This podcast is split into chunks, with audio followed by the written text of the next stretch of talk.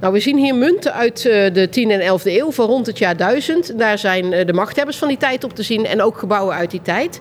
En daar is onder andere munt bij van graaf Floris de Eerste, met op de achterkant de Burgt van Leiden. En de Burgt van Leiden was zijn, uh, zijn kasteel, van waaruit hij eigenlijk heeft geregeerd. En hij heeft dat ook laten afbeelden op die munt, want ja, munten gingen van hand tot hand en dan kon iedereen hè, zijn portret zien en zijn, zijn trotse kasteel.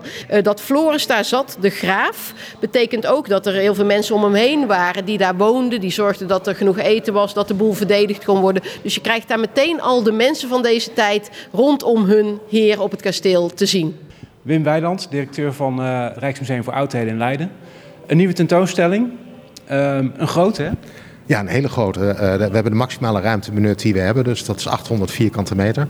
Maar het is groot, of misschien ook wel groot in uh, de benadering. Want we hebben en archeologische voorwerpen en heel veel voorwerpen die altijd boven de grond zijn gebleven. Voorwerpen uit schatkamers, ehm, zoals hele mooie manuscripten, hele mooie boekbanden, maar ook een, een zilveren drinkhoorn.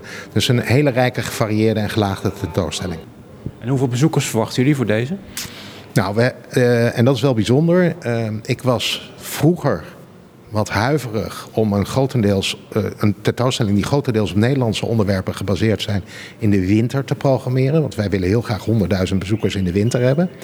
En dat heb je wel met populaire titels als Goden van Egypte of Koninginnen van de Nijl. Maar dat is toch wat moeilijker. Maar ik denk dat we een hele publieksvriendelijke tentoonstelling hebben gemaakt. Uh, en ik durf het wel aan om te stellen dat, dat 100.000 bezoekers haalbaar moet zijn. Als we nou een beetje hier in de buurt blijven, um, hoe zag Nederland er hier uit in de omgeving? Nou ja, Nederland heeft uh, in die tijd uh, is het landschap best wel veranderd. Dus er wordt steeds meer ingepolderd, veen ontgonnen. En dus juist in onze streken komt er heel veel land bij. Waar mensen kunnen wonen en waar uh, eten verbouwd kan worden. er zijn kleine uh, ja, wij zouden zeggen dorpen of kleine stadjes. Daarnaast zijn er inderdaad van die ronde burchten, zoals in Leiden bewaard is gebleven. En er staan natuurlijk ook steeds meer kerktorens en, en kloosters uh, die je aan de horizon ziet staan. Maar ook steeds vaker in steen. Dus eigenlijk een landschap wat afgewaterd is, een beetje vlak met een kerktorentje. Dat is eigenlijk heel erg iets van duizend jaar geleden. Kunnen we dat nog wel een beetje herkennen nu? Ja, wel. Kun je nog best wel herkennen. Er zijn best wel plekken in Nederland, nu vaak wel natuurgebieden, die er echt nog uitzien zoals toen. En in de tentoonstelling zie je natuurlijk een mooi mooie ja, bewegende reconstructie van het landschap van toen. Waarom het jaar 1000? Omdat we daar zo weinig over weten.